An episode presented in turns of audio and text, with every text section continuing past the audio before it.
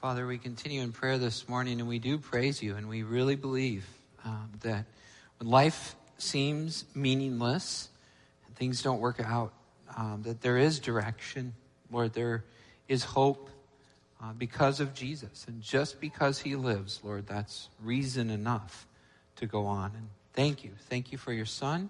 Thank you for your word. Thank you for this time we have together this morning to encourage one another, build each other up, and bring glory to you. And Lord, we pray that we would do that. In Jesus' name we pray. All God's people said, Amen. Amen. Welcome here. If you're just joining us, my name is Pastor Jeremy Lobdell. I'm so thankful that you're continuing to connect with the family here at Midland Free. Um, thank you, Joe and worship team, and thank you those who are serving in children's ministry right now. Uh, we appreciate you, even if you're not able to be here because you're serving in our family. Thank you. Uh, what we're doing this summer is we're, yeah, amen. That's right. What we're doing this summer is we're um, doing what we've done the last few summers and journeying through the book of Mark. And it's been super exciting to me. It's been incredible. In fact, you see that's the name of the series right now. It's the incredible versus the incredulous. And the reason for that is because we consider Jesus to be the true Mr. Incredible, a superhero in the greatest sense of the word. And what is happening now is it's moving towards the end of the gospel where he's running into opposition. He's developed a following. He's done some really cool stuff. People are excited about him. They're wondering if he's the Messiah that's going to overthrow the Roman Empire and bring the kingdom of God. And as a result, the people who are in power don't really appreciate that. They like their positions, they like their opportunities, and wrecking the status quo is not something they're interested in. And so the confrontation begins, and we'll watch that play out this summer, and then we'll go back into a fall series, and then coming in the spring, we'll finish out the book of Mark in conjunction with the season of the Holy Week and the Passion of the Christ and Easter resurrection following the details of the book of Mark. So I'm looking forward to that. I hope you'll continue to stay plugged into that. But today, we want to continue with advancing our mission and vision. Recently, we unveiled our new vision and mission, and our new vision says we aspire to be a gospel centered family where everyone we encounter moves one step or moves closer to Jesus every single day. And today, we're going to see in particular how we can move closer to Jesus from Mark chapter 12. It's a short section. It's just a few verses, verses 13 through 17.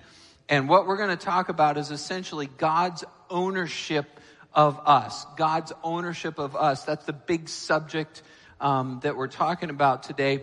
And we're going to, what I'm going to do is often I will read the text and then I'll explain a few different verses, but I think because this one's so locked in some, in the cultural setting and the historical background that I'm going to take it like one verse at a time and kind of unpack it and unpack it and unpack it. And then after we've unpacked much of the um, historical content and connected it to today, then I'll give you three applications at the end and make those very clear. So the first part is we're just going to journey through um, Mark 12, 13 and following and the words of the scriptures are going to be up on the screen, but it can also be helpful if you have your own Bible to be able to follow along because I'm going to pull out a few things and make them pop and you may want to, you know, do a double take or look down or something like that. So if you have a Bible, please follow along. If not, don't worry. The words are up on the screen. So beginning in Mark chapter 12, the opposition is growing, and essentially what's happened is grown to monumental proportions. Last week we saw a confrontation with Jesus and the leaders over one thing, now it's another. And essentially what's happened is all of these diverse political parties who normally disagree with each other and debate and go after seeing who can get the most seats in the Sanhedrin in order to be in charge, the Pharisees, the Sadducees, and the scribes these groups have all united and come together. And that in and of itself is unusual because they don't like each other, but they really don't like Jesus. Last week we heard from the scribes and they tested Jesus on the interpretation of the law, which is their area of expertise. Today we're going to hear from the Pharisees and another weird group called the Herodians. Now the Herodians are someone we don't know much about at all because there's only a few mentions of them but you can obviously see they're connected to Herod. And Herod was a terrible dude. Now, there's actually five Herods in the New Testament. Most of the time, it, this one's referring to Herod the Great. And one of the Roman emperors said of him, It is better to be his sow than to be his son. The reason is he more frequently killed his sons than his sows. He killed three of them, in fact. Anytime he was afraid of someone challenging him, off with their heads. This is a really bad guy, and these guys are all about power and compromise and doing whatever they need to move up their position in the world. They don't really care about religious favor or Judaism or ritual purity or anything else. The Herodians are just players. They're in it for whatever they can get. On the other hand, the Pharisees are the exact opposite. They're all about ritual purity, cultural preservation, and distance from all that they consider bad. Not just one rule, but two rules, three rules, four rules, five rules, as many as they can make in order to make sure they don't cross that line that they consider defilement.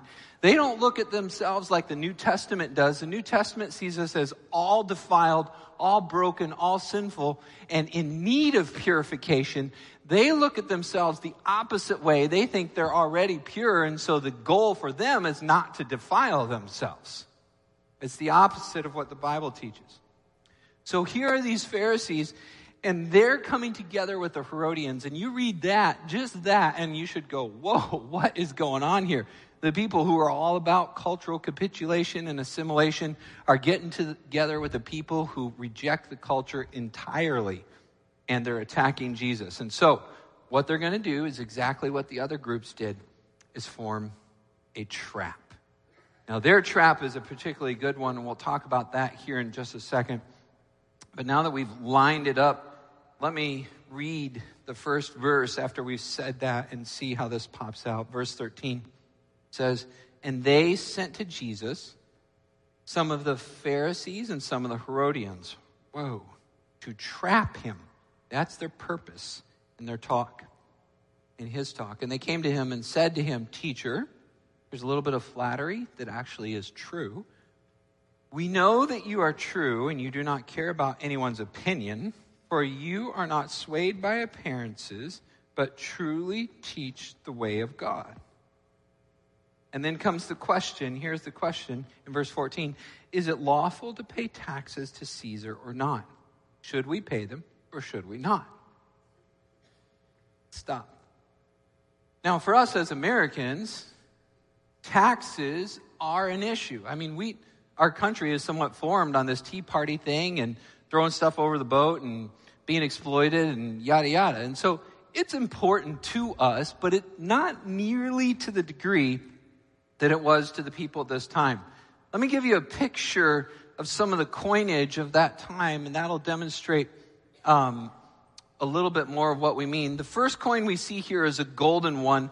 The coin referred to in this passage is not gold, it's silver, but this one's a little bit more clear and preserved better because it's gold. So you can see it. There's a head of a Roman emperor on the front, and on the back, there is the high priestess. Now, what does that mean? I brought a coin with me today, and you know how it works. Call it in the air, heads or tails. Let's see here. Cullen, you call it. Ready? Heads. It's heads. Good call. But you know what? Heads, it's Roman. Tails, it's Roman. Exactly right. Either way it goes, the Romans win. The coin communicates something. It is a symbol of their victory and domination of all the other cultures. It is the Pax Romana. You may have a whole boatload of your currency from your former economy, but it's worthless now. The Romans have come in and they've conquered you. You may have saved up a million dollars. They don't care. Throw it in the trash or burn it for fuel. Your money is worthless. The only thing that matters now is Rome. Rome has run. Rome is the boss. On the front, it's the emperor. On the back, it is their religion. It is a symbol of subjugation and foreign domination. Now, as Americans, you can imagine, man, that is not cool. We are a freedom loving people as well, and for someone else to impose themselves on us would be particularly offensive. But this goes even further than just our national pride and identity. This actually offends them in the religious level, in the financial level, and the personal level. Now, we already talked about the financial a little bit, but a closer analogy might be you were living in Poland in World War II and Nazi Germany has invaded. All of a sudden, your money is worthless and you may go to the store and you want to buy food whatever's left for your kids and you walk in and you've got some of your foreign currency and the shop owner says i'm sorry. You know me joe. We love each other. We go way back. We played in school together but that money can't work here. It, it just doesn't work. And so it's discouraging to them. It's a great loss. It's a financial loss but it's not only a financial loss it's also a religious offense. It's a religious offense because the second commandment forbids graven images. And what is on the front of this coin? A graven image. Let me show you an image of a silver denarius. This is a computerized version of one, but this is what it would look like if you had one at that time. Again, on the front is the head, on the back is the priestess, which they wouldn't have, pagan priestess or cults. But the inscription translated to English would actually read Tiberius Caesar Augustus. This is, this is Tiberius would have been on the denarius at that time. Son of the divine. So not only is it a graven image, but it also proclaims blasphemy against the one true God of Israel and says, here is the picture of the one you must worship now. Here is your ruler. Here is your God. Here is the Son of the divine. And so to have this thing in your pocket, you're carrying around a symbol of your domination, of your subjugation, of your financial loss, and of your religious insult. You're carrying that right there, and it reminds you, even though the great Shema says, Hear, O Israel, the Lord our God is one. The coin in your pocket says, No, he's not. Caesar is. It's an insult. Further, everyone on a personal level more than likely knew someone in their family who had been affected by the system of taxation. It was so extreme that there was basically no way out from under it. I mean, Rome conquers countries to profit off of them, to take their money. And as a result, the people are oppressed. They can't make a profit. All their money goes to the boss, and they can barely pay their own bills. And so what ends up happening is people are forced off their land. Their land goes to Rome. They're sold into slavery. They go to Rome, or they're just plain executed. If you were a Jew under Roman dominion, you're in a bad spot. And every day you pull out a coin to pay for something, you're reminded of that. These are the people that own me. These are the people that insult me. These are the people that steal my land, take my money, and make it hard on my wife and family and children. And so, with that in mind, Pharisees come to Jesus. And they are saying, okay, tell us. Is it okay to pay taxes to Rome? And I suppose every red blooded American would stand up at that point and say, No! Throw the tea overboard! Unite, rebel! But understand, if you do that, that just puts you in the same camp as every other zealot that the Romans have crucified before him, like Judas and others. If Jesus says no, then that means he's just a radical. He's an extremist. He's a crazy right winger who's going to raise up a little bit of a following and maybe make a big mess one day, but all of a sudden be done away with. He's nothing. But if he says yes, then he's inherently endorsing this unjust, unfair system that's used to oppress people. What's he going to do? There's no way out. One commentator says their attempt was to impale him upon the horns of a dilemma. And it looks like they have effectively done so. They've taken one of the most emotional issues of the day and positioned it such that there's no way out for Jesus. Stuck. A lot like divorce and remarriage. This is a big one. And now they've got him. Verse 15 says, But knowing, understand who you're talking to here, the one who knows all things, who reads the hearts and thoughts and minds of humanity, where nothing escapes him. Knowing their very hypocrisy, their hearts, Jesus said to them, Why do you put me to the test?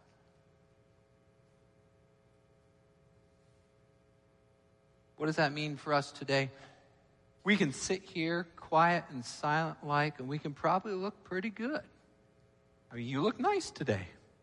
You're all dressed up, cleaned up, ready for church, excited about the picnic afterwards.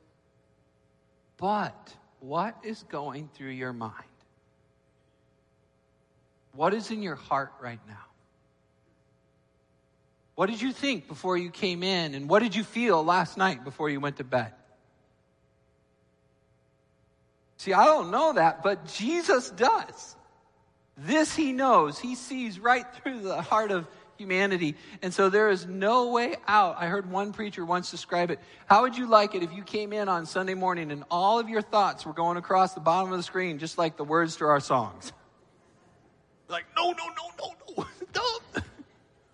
oh, there's so and so. Hi, you know? But that's the way it is for God.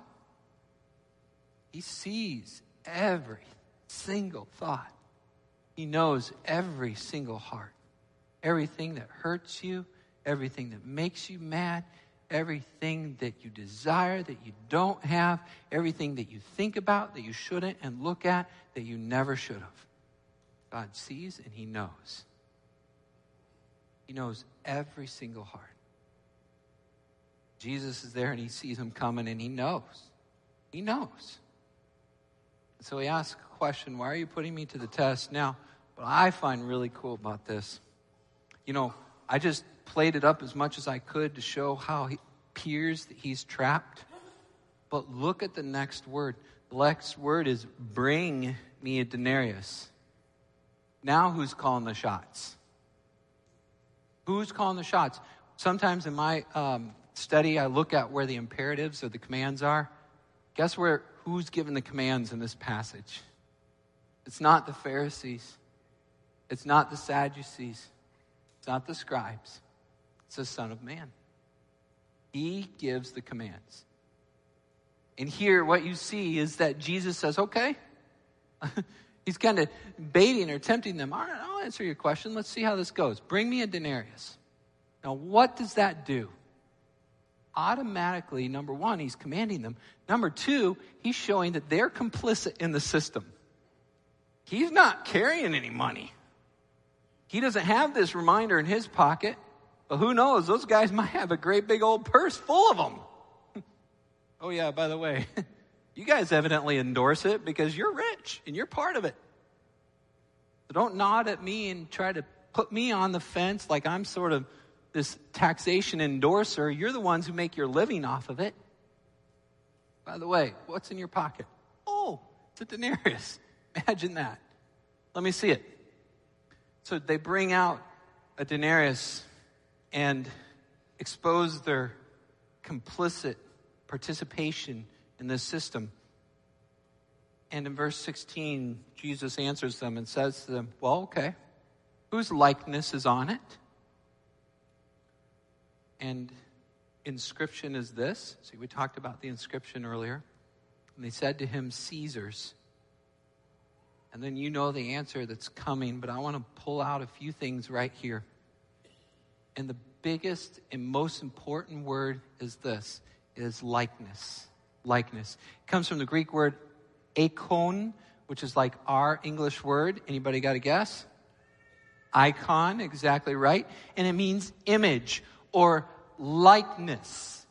And the reason this is a big deal. I hinted at this earlier, but let me show you this now. Is Jesus is always appealing to creation order, to original creative order. That is his answer. Pre law, pre prophets, pre anything is what God designed in the Garden of Eden. And in the Garden of Eden, God made male and female what? In his image. Exactly right. He's appealing to original creative order with humanity being made in his image. And if that is the case, then Jesus is like, okay, let's play this game. Play it by its rules. Whose image is on this coin? Whose is it? This is actually Queen Elizabeth. This is a toonie, more shiny than our quarters, but anyways. If it's hers, give it to her. But whose image is on us? It's the image of God. And if that is his, then give it to him. You see, image equals ownership. Hear that.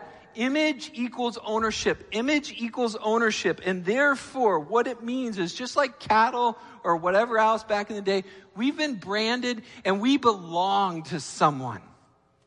God owns us. Here then is where the applications begin. Let me read this final answer that Jesus says in verse 6, 17. He says, Render to Caesar's the things that are Caesar's, and to God's the things that are God's. And they marveled at him. There is no getting out of that. Amen? There is no getting out of that. God owns you. The boss owns the money. Give them what they're due. Here are the three applications we need to make to our life then. Number I'll just tell you them and then we'll unpack them. Number one is ownership. Number two is direction. And number three is belonging.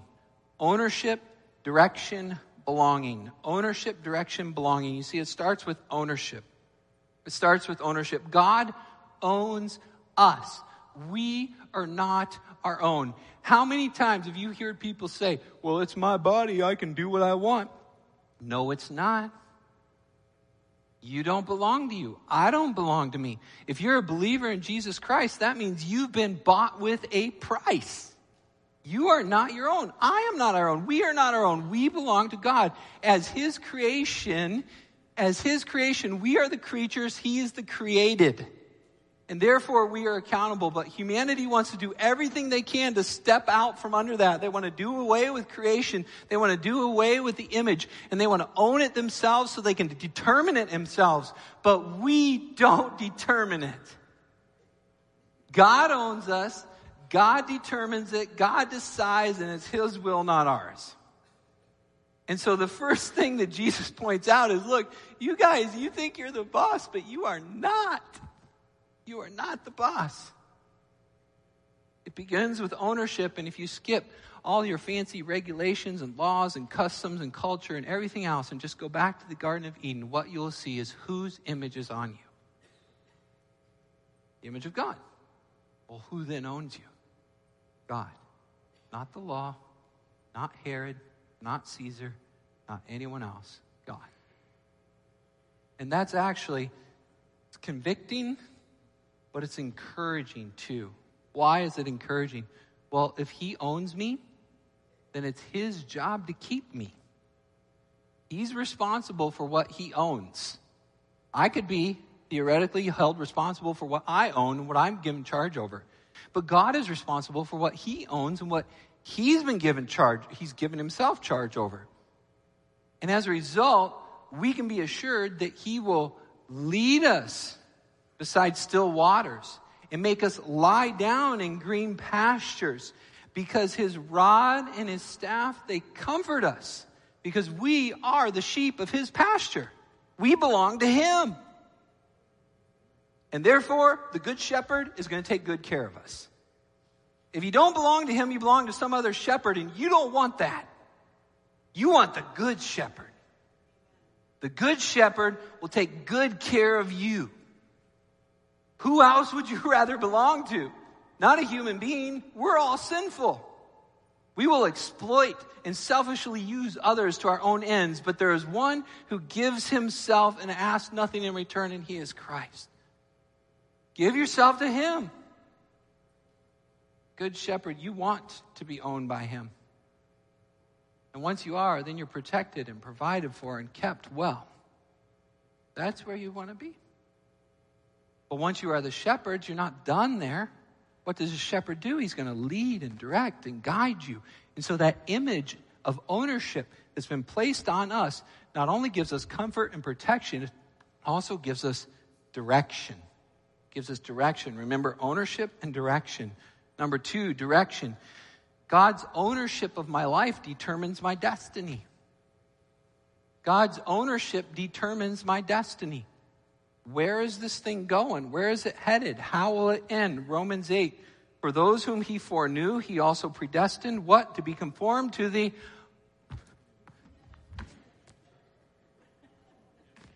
image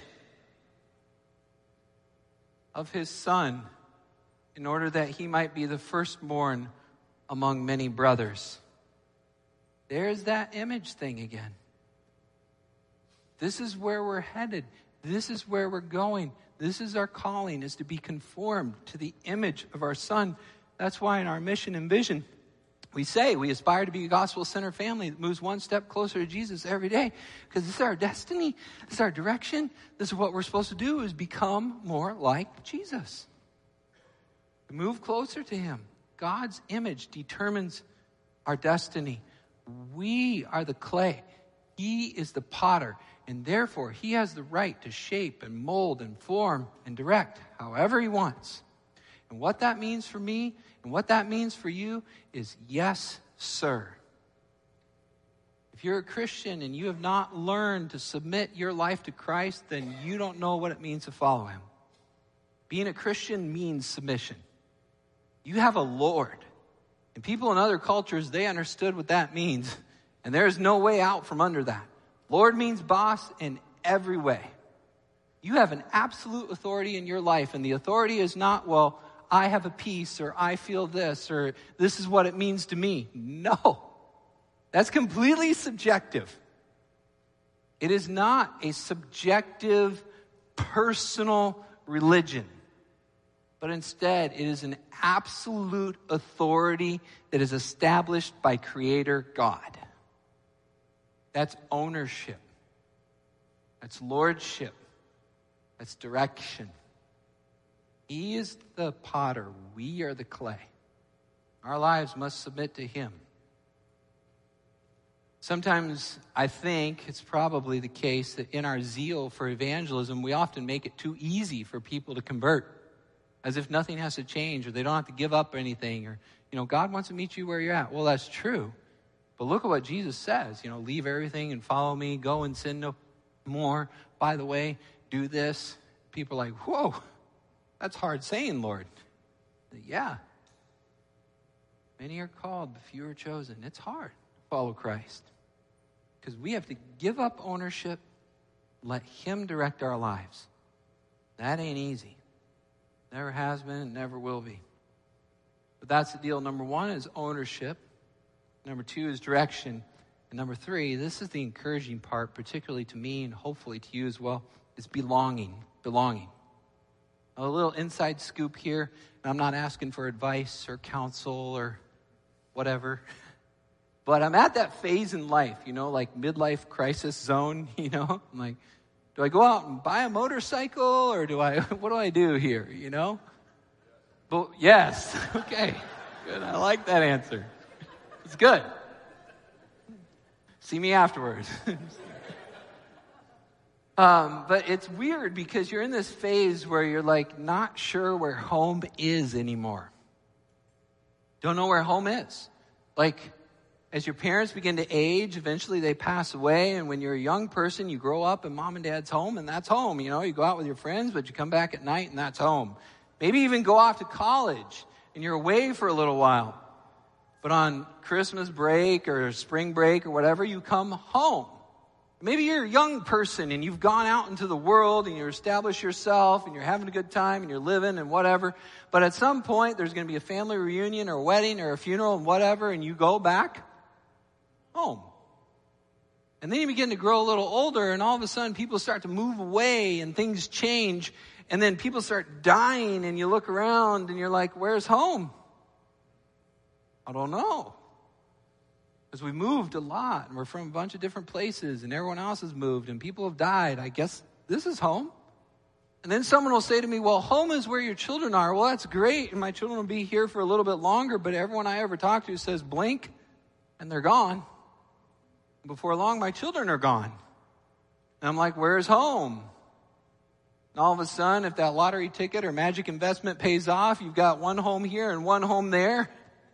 You're living in your summer home and you're living in your winter home. And then you're still like, where's home? I don't know. Where is home? I want to go home, don't you? But where is it?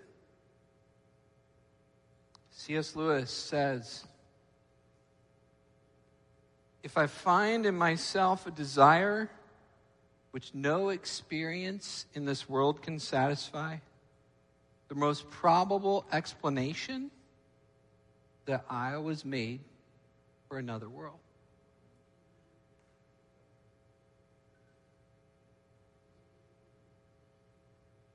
Maybe you've had those feelings before, like me, and you're sometimes wondering, where's home? I can tell you, it's not here, it's with Him. Where do you belong?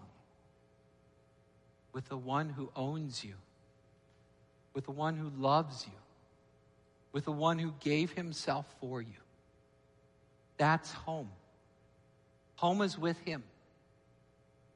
And that's what's such a beautiful and encouraging thing about it right now is we can experience that sense of home regardless of where we're at. I read recently in Christianity Today about the return of these schoolgirls who were captured by Boko Haram and I pray that horrible, terrible, evil, outrageously unjust, despicable, disgusting things like that never happen. But as I think about that, what's interesting is you hear about their stories of smuggled Bibles and prayers in secret and how they endured and how they survived and how they suffered. Is that even stolen from mom and dad, Jesus was still with them. Even if they're taken from their home, they still have a home in Him. And regardless of where you're stolen or taken to or whatever happens to you, if you are with Christ, then Christ is with you and you are at home in Him. And He assures you that regardless of what you experience now, you will be at home with Him forever in heaven.